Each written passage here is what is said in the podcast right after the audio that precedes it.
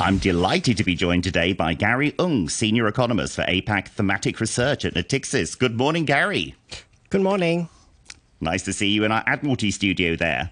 And Aninda Mitra, Head of Asia Macro and Investment Strategy at BNY Mellon Investment Management. Good morning, Aninda. Good morning. Great to have you both on the show today because lots going on. Aninda, how concerned are you about China's property sector at the moment and how financial issues there may impact the broader market? Well, it has been an issue of concern for a while. Uh, there has been a bit of uh, a respite for sentiment given uh, the recent easing measures which have been undertaken in the last week or so. Uh, but again, I think that possibly benefits some of the top tier cities, pushes up interest in viewing, and possibly even uh, restarts some housing starts again, uh, gets construction going again.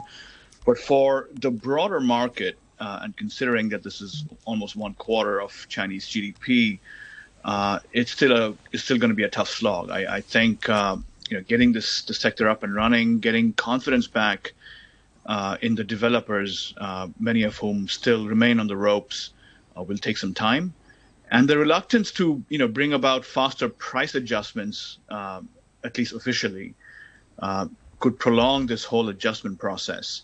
Uh, and, and that's what leaves us a bit more concerned about the long term macro outlook, even though we think that uh, efforts seem to be underway to try and get to that 5% growth target for this year. Yeah. I mean, there's been a couple of little bright sparks on the property sector horizon in China. The Evergrande Group, for example, closed up 83% after meeting its debt repayments, but still very early days to see how that's going to pan out. Okay, let's go on to Gary. Although China has cut mortgage rates a few times since 2022, households do not seem to bother as home purchases remain stagnant. Gary. Well, indeed, I think this is a very big problem for China's home market and the developers. And if you look at why this is happening, it's really about the mechanism that it works in China is simply quite different from the rest of the world. Even though we see there's numerous uh, interest rate cut, we're only talking about the new mortgage rate. So you got a bunch of uh, homeowners, uh, like uh, basically they bought their properties a few years ago, but they are paying probably, you know, 100 or 150 50 basis point more than uh, the uh, current home buyers. So this has prompt problems about the early mortgage repayment that people just want to pay mm. off their mortgage. Like also people are not that confident about the future because of the different type of restrictions beyond the mortgage rate. And you can also think of different restrictions on the uh, uh, ownership transfer and also the classification of home, uh, like the first home buyers. But at least what we see right now is that things start to change, and then hopefully that can bring some, you know, a renewed momentum and confidence back to home buyers. But I think we still need to wait and observe. Because the property sector has a big impact on the overall economy in China, doesn't it, Gary?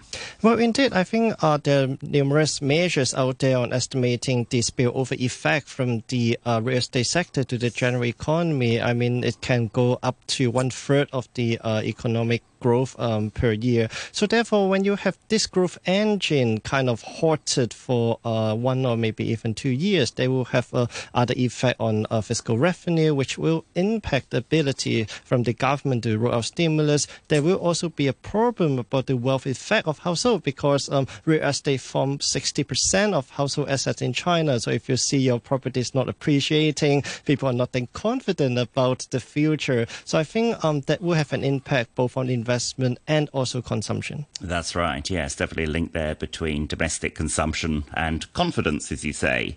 Now, well, I spoke about a couple of little sparks that we had recently, which was the Evergrande Group actually paying its debts yesterday, and its share price is up 83%, but from a small base.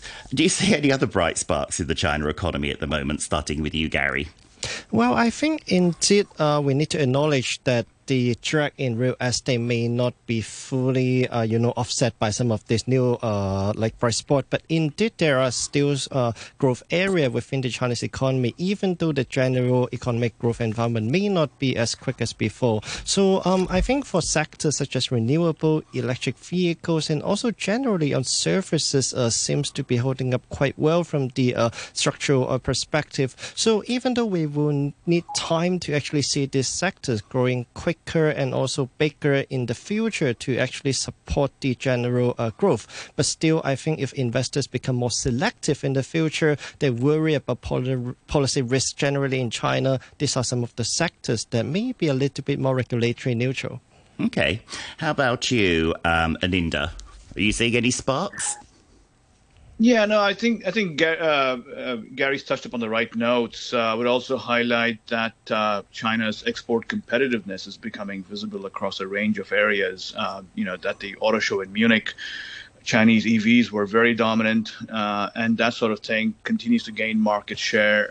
at the margin, it may not move the needle very much on the overall growth outlook, but it does make a bit of a difference in terms of the growth contribution from net exports to the overall um, growth outturn for this year and in coming year for that matter. Mm, that's right, yes. I mean, uh, China is certainly doing well in the EV sector. Um, unlike Germany, which isn't looking so good. Um, I know there's talks of stagflation at the moment for Germany. Anyway, but let's let's keep on uh, China because I, I, want to go on to you, Gary, and say that China has turbocharged its RMB interna- internationalization progress in 2023, including greater usage of its currency in cross-border payments and trade settlement deals. Now, I talk often to our guests about uh, Barry about the dollar being the global currency and a lot of other countries trying to change that. Now, the de dollarization trend has yet to translate into a strong RMB. Why do you think that is, Gary, and when do you think it will impact? Well, indeed, I think um, as in the Evergrande stock, uh, RMB internationalization process is also coming up from a very low base. So therefore, when we see the uh, growth, um, you know, in terms of this uh, from the small base, and definitely we are seeing some progress. Especially we see, uh, you know, uh, different trade deals from Argentina, Brazil, uh, with China, and which basically means that in the future, at least for the trade with China, there can be more RMB usage. But at the same time, I also feel that for the uh, dollar usage nowadays is still carry a lot of benefit. It's not that easy to be uh, replaced. It will still be quite a strong uh, global currency that we see at the moment, and this is why uh, we still see that uh, the RMB is uh, driven by a lot of cyclical factors. When you look at direct investment, basically we do not see that much like Uh, capital flowing into China at the moment. Uh, yield differential is pushing bond outflow towards the U.S. Uh, and also, even if you look at the trade surplus, actually exporters are not that not that willing to actually uh, uh, convert their dollar receipt into RMB. So generally, I think from the cyclical perspective, um, there's some pressure on RMB. like there's some progress on internationalization, but it will still be quite a long way. Aninda, anything to build on that? Yeah, no, we've been skeptics about this whole de-dollarization uh, phenomenon, which has been making the waves ever since uh, Russia got sanctioned. I think the biggest driver of the use of the RMB really is Russia. Uh, it's settling most of its international trade in, in RMB. Yes, there are other countries which have expressed uh, growing interest in, in, in de-dollarizing, but a lot of that usually arises because of dollar debt distress. Uh, countries like Argentina would rather, you know, de- dollarize so that they can access international liquidity on more favorable terms.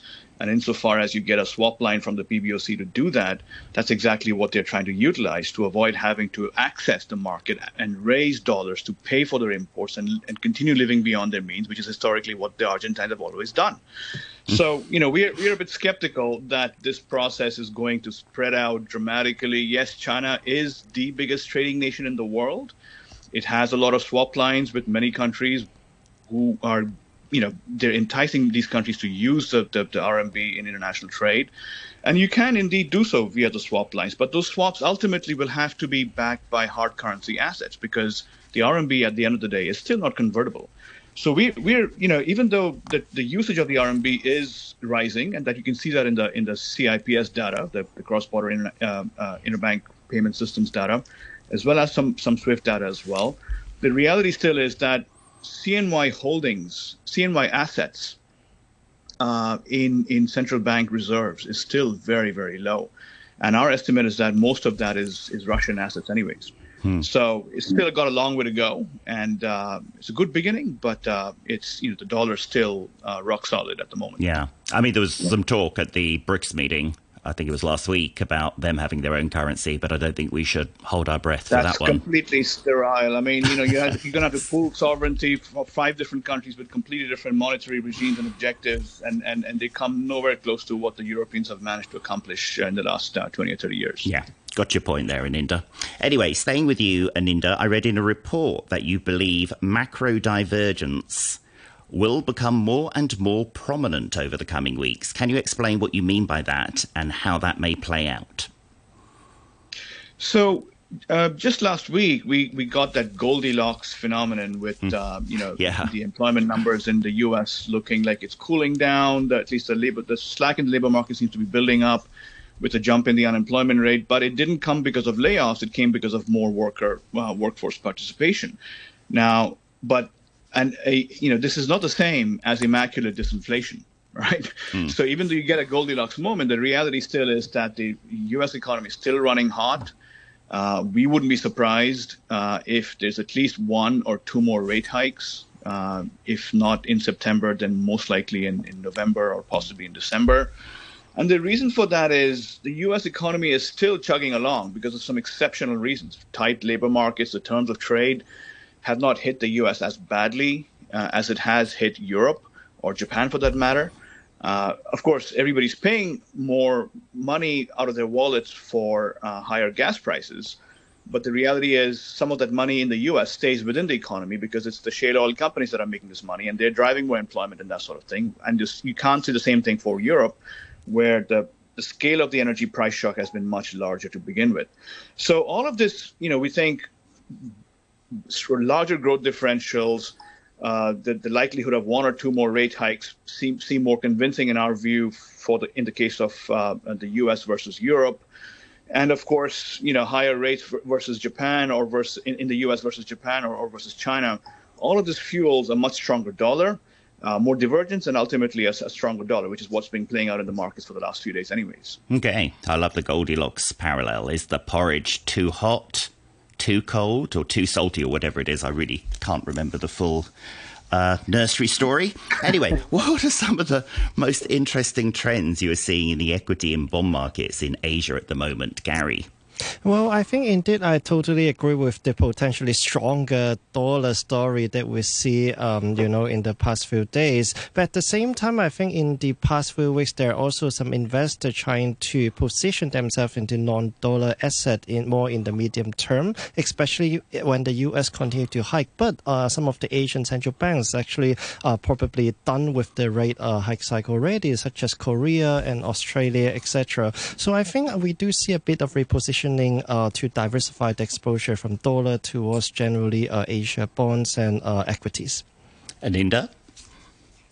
Yeah, no, I think that's certainly uh, a good point. Although I would argue that it won't be that easy for many countries to actually cut rates, ease policy in the face of continuing U.S. macro exceptionalism. One one trend I would cite is that if you look at the DXY index, you know, it goes back all the way to the 1970s. And uh, if you plot a long-term trend on that, say, say take a take a 10-year average, and what you'll see is that the peaks in the dollar cycle uh, aren't what they used to be, but the appreciation cycle has been nonstop since August 2014.